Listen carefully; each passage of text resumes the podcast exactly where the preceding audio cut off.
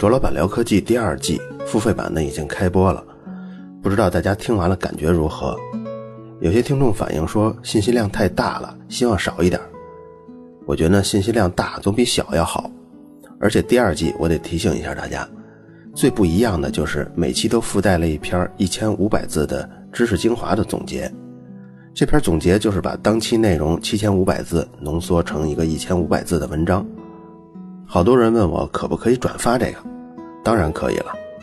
您只要点开每期的声音简介就可以看到了。我发现有好多人还找不到呢。这部分内容啊，我觉得不光对你们有用，对我也有用。因为从前做节目很随意，节目做过了一个多月以后，你要问我哪期哪期具体说了什么内容，我也不记得了。但这次每期都有总结以后，我自己在回顾的时候也方便多了。免费的内容呢也还有，只不过频率会小很多，有好多内容就是不得不做的。今天要说的整期节目啊，都是跟三防手机相关的内容，由索尼姆赞助。这期我要结合三防手机的特点，跟大家聊聊这方面不为人知的测试和规范。中国手机厂商爆发式的增长，各位都有体会，甚至已经见怪不怪了。但其实这种速度跟竞争的激烈程度，让国外手机厂商真是瞠目结舌呀。直到二零一六年中，这个势头才渐渐放缓。最突出的例子，我切身感受啊，二零一五年全年几乎每一周都有手机厂商的发布会，有的时候一周甚至有三个发布会一起举行。I T 厂商开产品的发布会，一般呢都会发邀请函。我在媒体这好几年呢，大部分时候我收到邀请函就是一封电子邮件，告诉你时间地点，要发布的产品是什么，主要特征是什么，也就到此为止。比较重要的人物他会寄一张纸质版的。但是自从手机厂商纷争开始之后，就连这个小小的邀请函都变了味儿。它就从一张普通的信函升级成了精美的贺卡，这只是第一步。再到后来变成了一个大纸盒，后来又发展成一个大木盒，到后来发展成一个大金属盒、大礼盒。有的时候这里面装了一块肥皂，有的时候装着一张黑胶唱片。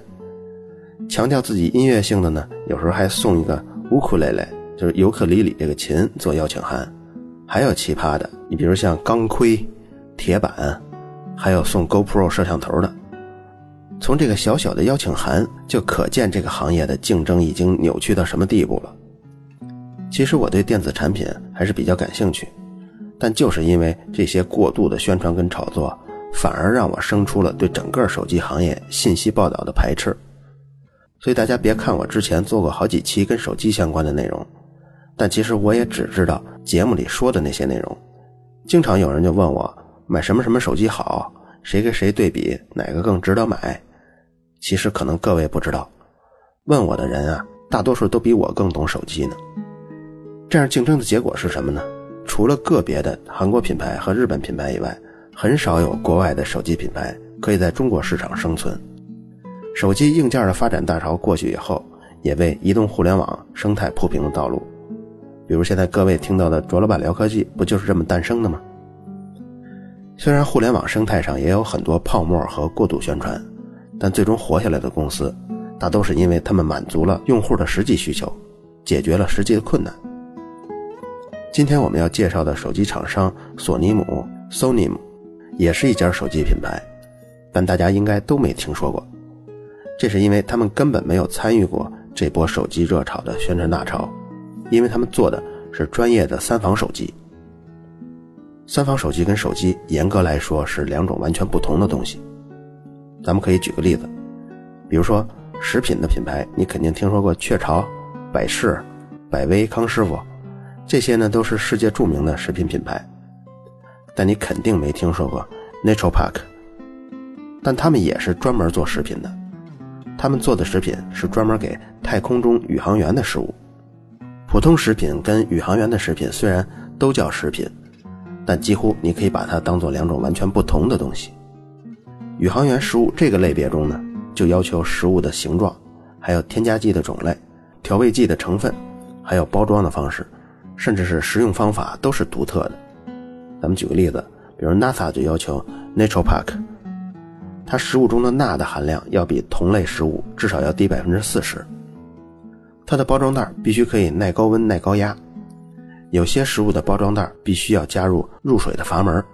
这样在吃的时候才能让水分充分的打进去。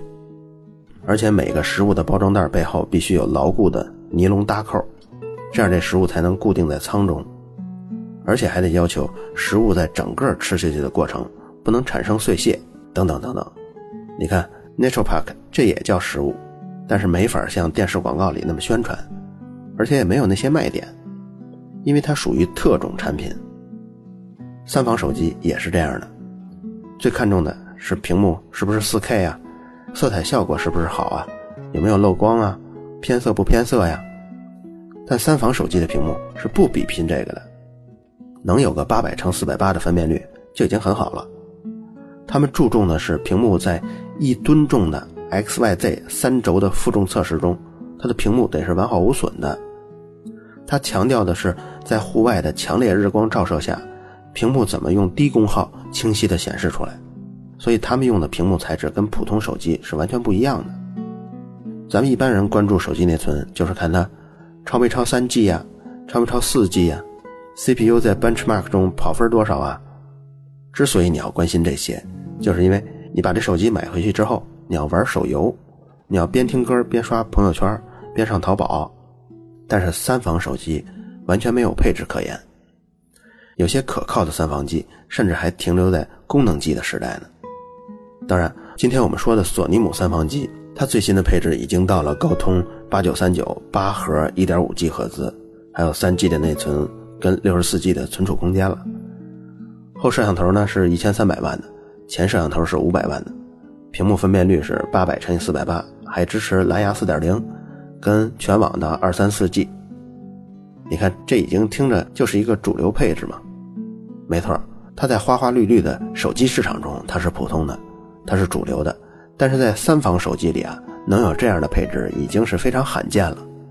这就是顶级的二零一六年的三防手机的配置。这配置不高啊，玩起来肯定不爽啊，但别忘了使用这个手机的人，他工作的时候甚至有可能是在连基站信号都收不到的地方，他们一般都是危险作业的工人，比如说在焊接跨海大桥的焊工、石油勘探的人员，还有护林员、伐木工或者是探险爱好者。他们带着手机只是为了保证通讯、拍照或者定位，他们工作拿出手机的时候是一定不会用到像支付宝啊、微信啊、喜马拉雅呀、啊，更不会玩游戏了，他们只会用到跟工作相关的 A P P。你也不用担心，他们肯定家里还有一个 iPhone 六 S 呢，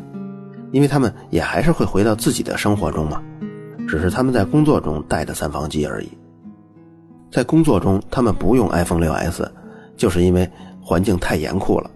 iPhone 没法在这种环境中正常工作。这期的末尾呢，我会举几个实际的例子。那么三防手机都防什么呢？精通手机的用户一定会听说过 I P 分级制度。I P 呢就是 Ingress Protection 这个词的缩写，就是防止入侵的意思。它有不同的等级， I P 后面跟两个数字，第一个数字表示的是防止异物进入的等级，比如异物像什么呀，手指头，还有像细的线，甚至是更小的灰尘的进入。第一个数字最低是零，最高是六。第二个数字代表的是防水能力，最低是零，最高是八。防异物的等级零呢就代表无防护，一呢代表五厘米直径的东西掉入的时候可以防护，二三四五咱们不说了，它就是越来越小。六呢是等级最高的，代表完全防止灰尘的入侵。这样的手机它就能在沙漠、建筑工地、面粉厂、矿井这些地方安心的使用了。防尘方面的测试是非常严格的，它是在一个专业的沙尘测试箱里进行的。手机开机之后把它放在里面的架子上，这个箱子里面用的粉尘都是白色的，颗粒直径为颗粒直径是七十五微米的滑石粉。这滑石粉就是体操运动员上单杠上双杠之前在手上抹的那种东西。开始测试的时候，这个箱子里面就用大气流把这些粉尘全都吹起来，持续吹十秒钟，然后停止吹风，等这些粉尘往手机上落十五秒钟之后，再启动吹风十秒钟，然后再停止吹风，让这些灰尘再落十五秒钟。就这样一会儿吹一会儿停，反复持续八小时。八小时之后把手机拿出来检测这手机内部是不是进入了灰尘，没有进入灰就是 I P 六 的水平。那么防水呢，最高等级是八，测试最严格的是要求开机状态在水下三十米连续三十分钟，它的性能不受影响，不漏水。不过这个只是 I P 规范中测试要求的，索尼姆他们作为三方机的生产商，自己还增加了更严格的测试。他们需要用的是高压的热水向手机喷射，而且要求喷射的水压达到一万千帕。一万千帕的这种水压相当于水下一千米的深度。而且我说了，他们用的是热水，热水多热呢？是八十摄氏度正负五度的这个热水，喷的时候要选择零度、三十度、六十度、九十度这四个角，每个角度持续喷三十秒。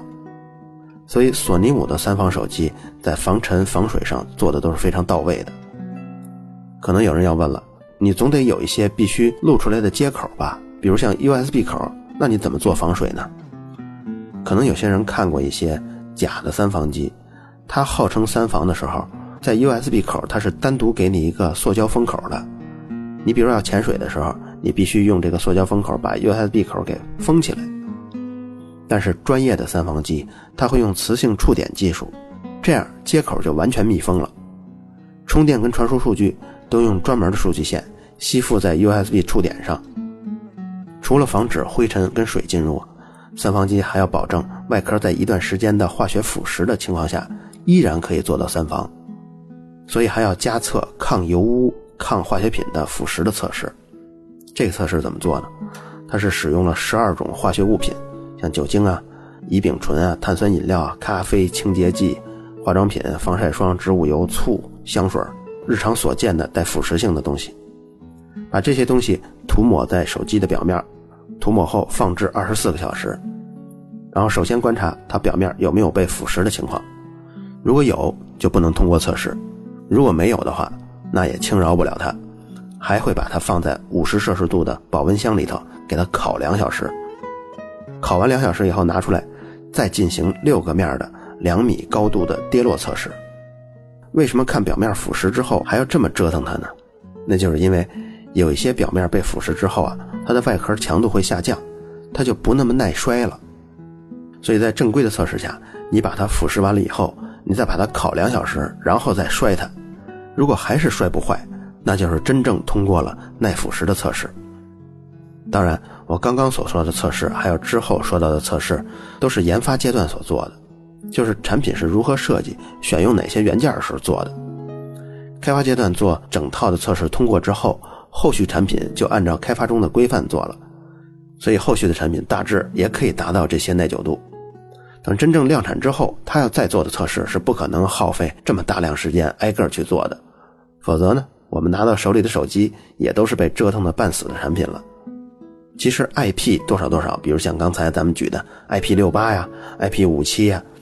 现在的民用手机在花样百出的竞争和噱头中啊，也有不少拿 I P 做卖点，但是噱头的成分是更多的。因为当你的手机它机械强度不足的时候，它的防水防尘就是一个花架子，它摔打几下磕碰几下之后再做防水防尘啊，就全漏了。但是三防手机它要求的是摔不坏，比如刚刚咱们提过抗压，就是用一吨重的压力测试，在 X Y Z 三个轴施压，施压完了之后手机不能变形，必须得正常工作才可以。还有一个叫防冲击测试，那就是用一听可乐那种重量的钢球从七十厘米高度砸手机的屏幕，要求屏幕不能有任何问题。冲击测试还包括在 一点三米的高度用钢球砸手机的其他部分的外壳还有按键，不能出现问题。还有就是手机不能怕摔，这个就叫做跌落测试，刚才咱们说过。跌落测试呢，它是在高度两米的时候，底下落在的地面是大理石表面，跌落的时候要选择六个面、八个角和十二条棱，分别跌落一次，所以一共就是跌落二十六次。摔过之后，这个手机不能有开裂，必须得正常工作。还有更严苛的，就叫振动测试。振动测试是在专业的测试箱里完成的，每秒振动的次数是从五次到五百次，随机振动两小时，然后再开机，要求手机不能有故障。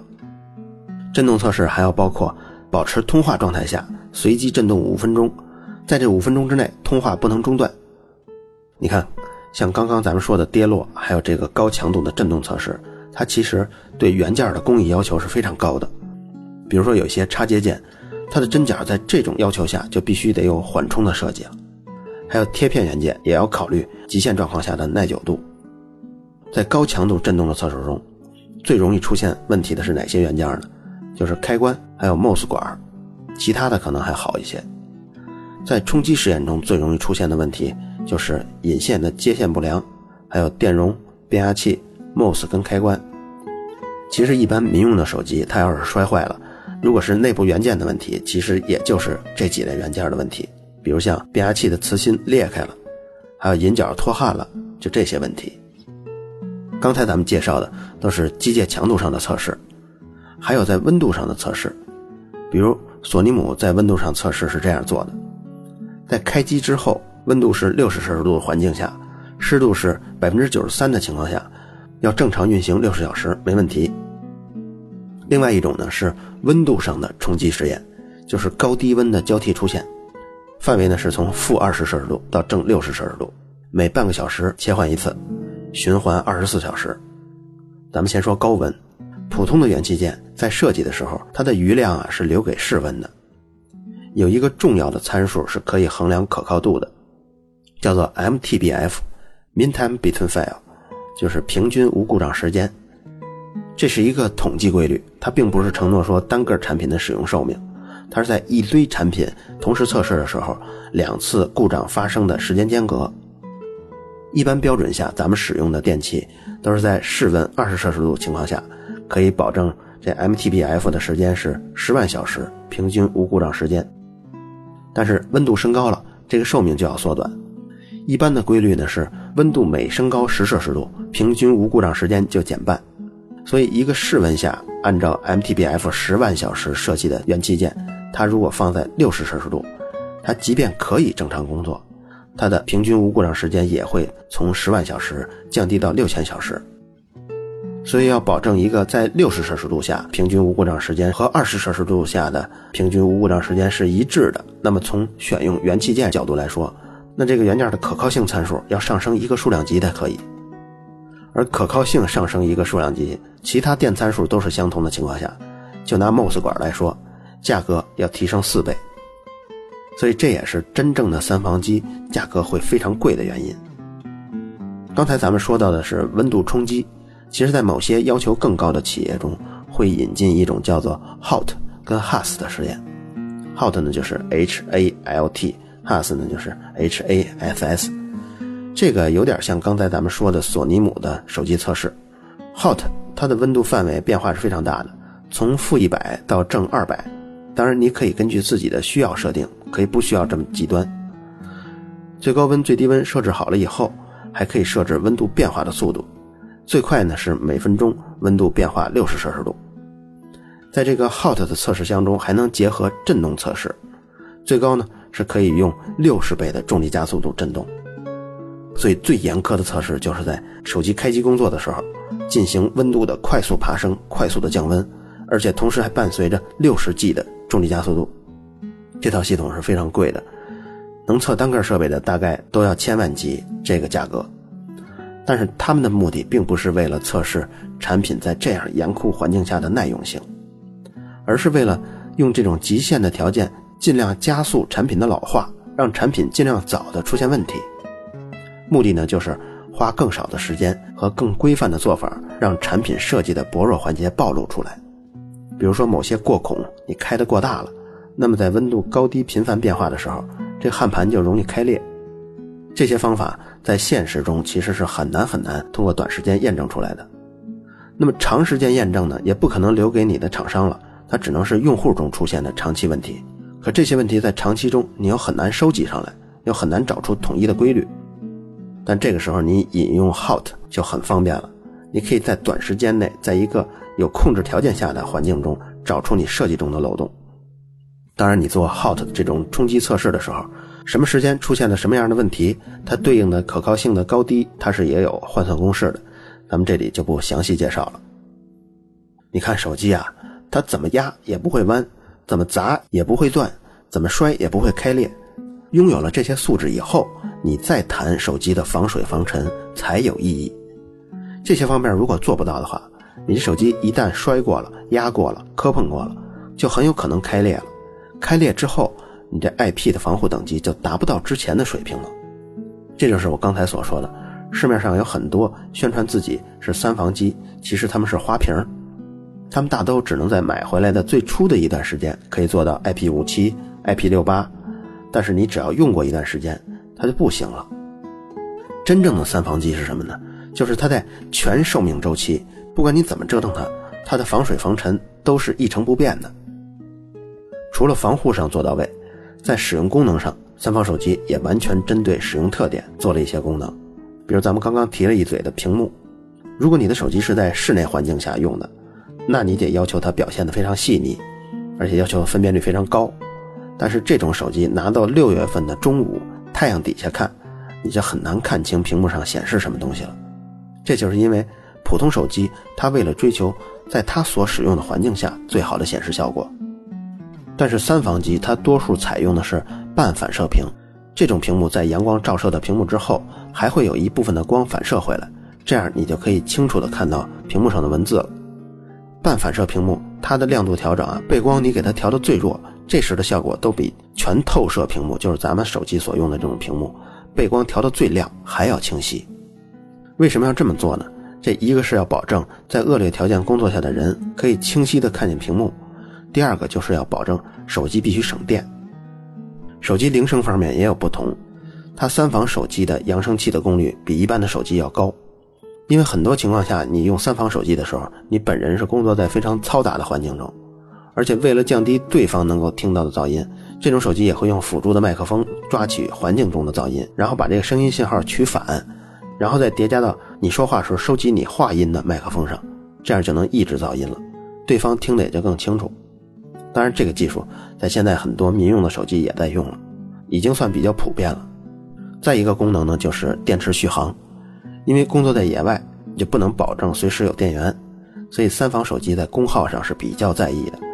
而且它还刻意的加大了电池，所以三防手机是根本没有轻薄的，每一个三防手机都是厚厚的压手的，因为它电池很大。比如像索尼姆 X P 七 系列就配置了四千八百毫安时的锂电池，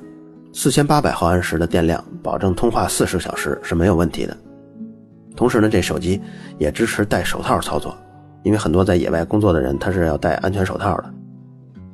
听着这些功能跟极限测试，你可能觉得真的还挺霸道的，但是你并不需要，现在 iPhone 六 S 就很好用了。没错，因为三防手机不是给普通人用的，咱们可以举两个真实的例子。亚特兰大有一个公司叫 Pitman Construction， 英语好的人啊，可能一听名字就知道这公司至少它有修路的业务。没错，亚特兰大市整个城市建成后第一条铺装路面就是这个公司做的，那还是在一八八几年的事儿呢。最早这个公司它就是铺沥青路面的，后来渐渐发展业务，比如像立交桥啊、城市下水道的铺设呀、啊，还有建大楼啊，所以他们的员工经常就是跟压路机啊、碾子车呀，还要往路面上倾倒沥青的那个机器，咱们也不知道专业名称叫什么。他们之前负责调度整个工作的工程师就经常因为这些东西太太吵错过了电话，也因为工人经常从机器上跳上跳下，手机就经常从兜里头掉出来了，掉出来就摔坏了。之前 Pitman 给员工配的手机不但经常听不见铃声，而且还老坏，经常就一批一批的换。后来他们听说了索尼姆，就统一给所有现场作业的人都换成了索尼姆的三防机。换了之后，漏接电话的情况明显好转了，手机也再也没有人摔坏过了。还有一个例子呢，是荷兰的一家提供安保服务的公司，名字叫 Securitas， 一共二十六万名员工啊，差不多这个就是欧洲最大的安保公司了。有些员工呢，他从事的工作非常危险，比如像押运现金或者是关键人物的保镖，所以公司对这些人每一个员工的生命体征还有它随时随地所处于的位置要时刻掌握。对于这些危险工作人员来说，公司如果有紧急情况的时候，必须也能马上通知到执勤的当事人，所以一个可靠的手机就很重要了。这些人出任务的时候，他可能没法充电，也没法在兜里装什么移动电源，所以手机续航必须要好，手机铃声也必须要大。Securitas 呢还专门开发了一套实时的追踪系统，这套程序结合手机的定位功能，能够实时的监控能够实时的监控员工的生命体征，一旦出现紧急情况，出任务的人一个按键按下去以后，公司的监控端就能收到求救信号。所以你看，在这样的应用环境下，定位功能就非常重要了。有的时候出任务在一个偏僻的地区，搜星效果如果不好的话，那可能就耽误救援了。如果上一个扑沥青这个例子还仅仅是三防手机对手机本身的防护，那么这个例子中，这三防手机不光防护的是手机，而且还是对工作人员的生命安全起到了保护作用。索尼姆手机呢，一共有三套定位系统，一套就是大家最常见的 G P S， 这个是美国的卫星提供的信号，还有一个是咱们国家的北斗系统。北斗系统经过几代几代的升级，到了最近这一代啊，精度已经不输于 G P S 了。还有一套呢是俄罗斯的卫星系统，叫格罗纳斯，全球一共是四大卫星定位系统，索尼姆就用了其中的三个，所以几乎在世界任何一个角落，这个手机都能定位自己的位置。从事危险行业的人，他免不了磕碰，所以这个手机保证不会被震坏、摔坏。所以真正的三方手机跟这样的人工作起来就很搭配了。索尼姆最早成立的时候啊，它是一家开发对讲机软件的公司，那个时候啊还都是功能机时代，过渡到智能机时代之后，这个功能不但没有弱化，反而还增强了很多。所以索尼姆手机算得上是三防手机中少有的拥有完善对讲功能的手机。比如从事保镖行业的人，或者是从事现场作业调度的人，他对讲机是少不了的。索尼姆的 X P 系列从一代到七代，机身上都有对讲机的实体按钮，所以用起来跟真正的对讲机是感觉完全一样的。这个手机的对讲功能用到的解决方案，跟现代的联通沃对讲、北京市警卫局的对讲平台，还有北京市移动政务通信平台用的都是一套系统，不但可以在这个通讯网内对讲，还能传送文件、照片还有视频。因为电池比较大，四千八百毫安时嘛，所以续航能力也非常强，充满电之后一次通话时间可以超过四十个小时。如果大家非常感兴趣，可以看看 Anandtech 上的测试，那上也有手机关于通话时间的测试。一般的手机是在十到十二个小时，续航最牛的在 Anandtech 上可以保持二十个小时通话，所以四十小时通话时间已经算得上是超长了。能够方便的在执行任务的时候跟战友沟通，能随时的给总部发去生命体征的信号，能在足够长的时间里恶劣的工作条件下保证这两项都正常工作，这个就是三方手机最重要的价值体现。索尼姆 X P 七 S 这个价格是多少呢？这是最新款的，接近七千块钱。之所以价格高，刚刚咱们说的那些内容如果你听懂了，自然就会理解。对听节目的人来说，理智的消费者是不可能买它的，不过也真的有一些强悍的听众，平时业余生活他就喜欢野外生存，他用的就是哥们儿的两千块钱的一把刀，五百块钱的打火石，三千块钱的 Luminox 的户外手表，还有七百块钱的 C B C 的生存水壶，再配上一只三千块钱的 Olight 的强光手电。那么手机如果要带呢，就可以考虑索尼姆了。我之前对索尼姆啊根本就没听说过，但是后来在知乎上查了查，各位也可以看看这评价是什么，你就可以搜一下嘛。他是这么说的，在三防手机这个狭窄的领域中，索尼姆差不多是元老级的，在这个领域中就相当于王致和在豆腐乳领域中的地位。三防手机中这个逼格排第二高的是路虎，没错，就是那做汽车的路虎 Land Rover， 他们也曾经推出过顶级的三防机，代言人呢是一位英国的爵士，